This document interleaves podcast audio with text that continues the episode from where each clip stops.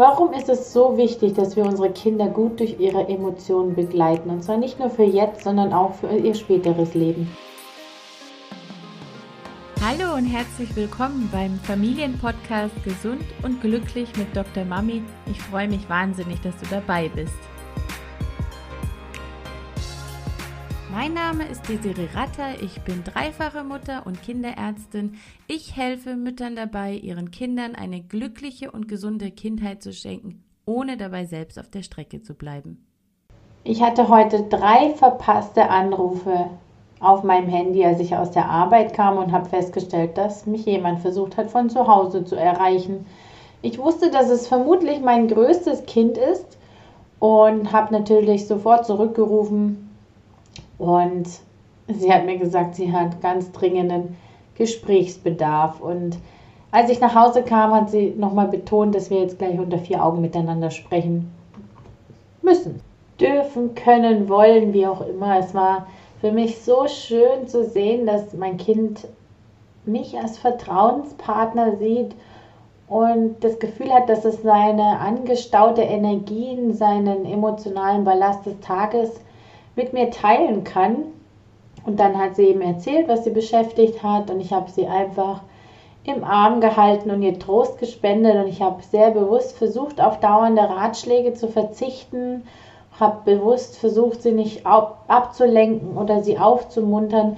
Und ich wollte sie einfach dabei begleiten und dabei sein, wie sie selber merkt, dass die Gefühle zwar kommen, und unangenehm sein können, dass sie aber auch wieder gehen und dass sie die, dass sie sie aushalten kann und dass sie stärker daraus hervorkommen kann. Und sie ist dann irgendwann zur Ruhe gekommen und dann hat sie einfach gesagt, Mami, danke, das hat mir jetzt so gut getan.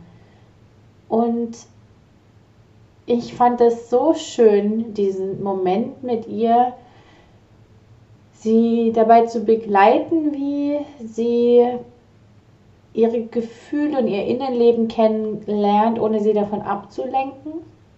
Denn es ist ganz einfach so, dass Gefühle, die uns überwältigen, die wir verdrängen, Gefühle, die wir nicht zulassen, dass unsere Kinder sie leben, die bleiben im Körper, als Körpererinnerung vorhanden. Und wir müssen uns nichts vormachen. Wir sorgen als Eltern oft genug dafür, dass unsere Kinder emotionalen Ballast auf sich aufladen.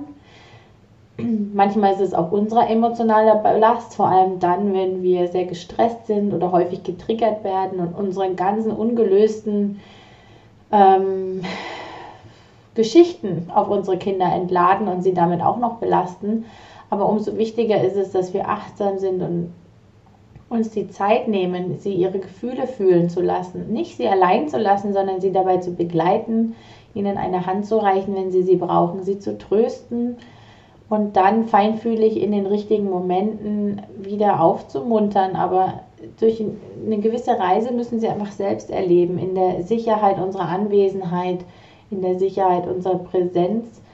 Und wenn sie ihre Gefühle erleben dürfen, dann können sie die Energie loswerden und wieder abbauen, anstatt dass sie auf ihren Emo oder in ihren emotionalen Rucksack, den sie dann ihr Leben lang mitschleppen, mit aufgeladen wird. Also Gefühle, die Kinder erleben dürfen, bereichern sie, weil sie lernen damit umzugehen, während Gefühle, die wir oder wenn wir Eltern es nicht schaffen, es auszuhalten, dass unsere Kinder traurig sind oder sich einsam fühlen oder wütend sind, diese Gefühle, wenn wir sie nicht gut begleiten, sie unterdrücken, sie ablenken. Und ich meine jetzt nicht damit Ablenkung in der Kinderarztpraxis, da finde ich es legitim, aber wenn wir als Eltern unsere Kinder ständig davon ablenken, wenn es ihnen nicht gut geht, dann können sie die Gefühle nicht leben.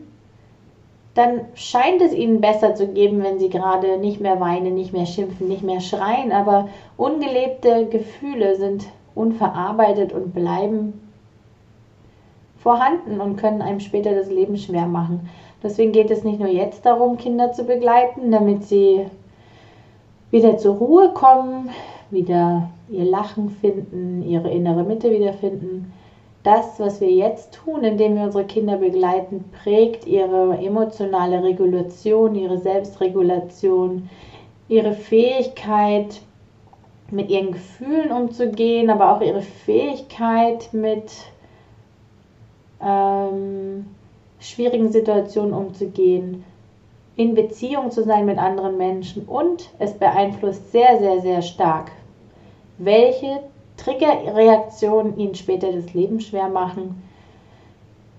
Denn alles, was nicht gelebt, nicht verarbeitet wird, kann später sich in Form von Triggerreaktionen entladen. Und ich glaube, ich sage dir nichts Neues, wenn ich dir sage, dass wenn uns eine Sache als Müttern das Leben schwer macht, wenn wir uns nur eine Sache aussuchen dürften, dann wäre es genau diese, die Triggerreaktion. Und die zeigen uns, wo wir ungelebte Gefühle noch in uns tragen, wo Wunden und Verletzungen sind und wo wir arbeiten dürfen, um die Energie, die in uns noch nicht freigesetzt wird, wurde, wieder abzubauen. Und ich möchte dir hier nur den Impuls mitgeben, weil es gibt nicht ein, zwei, drei schnelle Tipps, die du umsetzen kannst, ähm, um besser aus deiner Triggerreaktion herauszukommen. Es gibt aber Dinge, die du tun kannst, um dich selbst und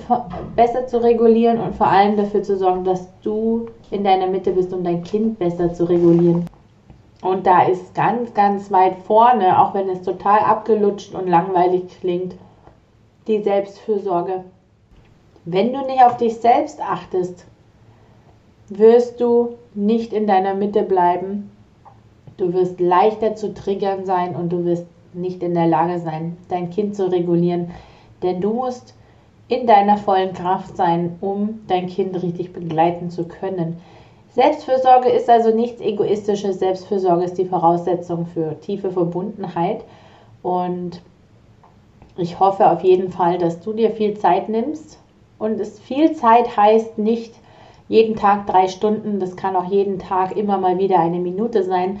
Es kann auch mal länger sein. Also alles, was du brauchst in diesem Moment, was dir gut tut, sei es nur eine geplante Zeit von einer halben Stunde, wo du nichts planst und einfach mal spontan entscheiden kannst, das zu tun, worauf du gerade Lust hast. Denn das ist das, was uns Müttern ganz häufig fehlt, die Möglichkeit, in jedem oder in einem Moment spontan zu entscheiden, was tut mir jetzt gerade gut. Und ich wünsche mir von Herzen, dass du dir diese Zeit einplanst und hoffe, dass du auch heute was für dich mitnehmen konntest. Wenn ja, würde ich mich sehr über eine Bewertung freuen und wir hören uns nächste Woche wieder. Tschüss! Das war's für heute beim Familienpodcast Gesund und Glücklich mit Dr. Mami und ich freue mich auf das nächste Mal. Ciao!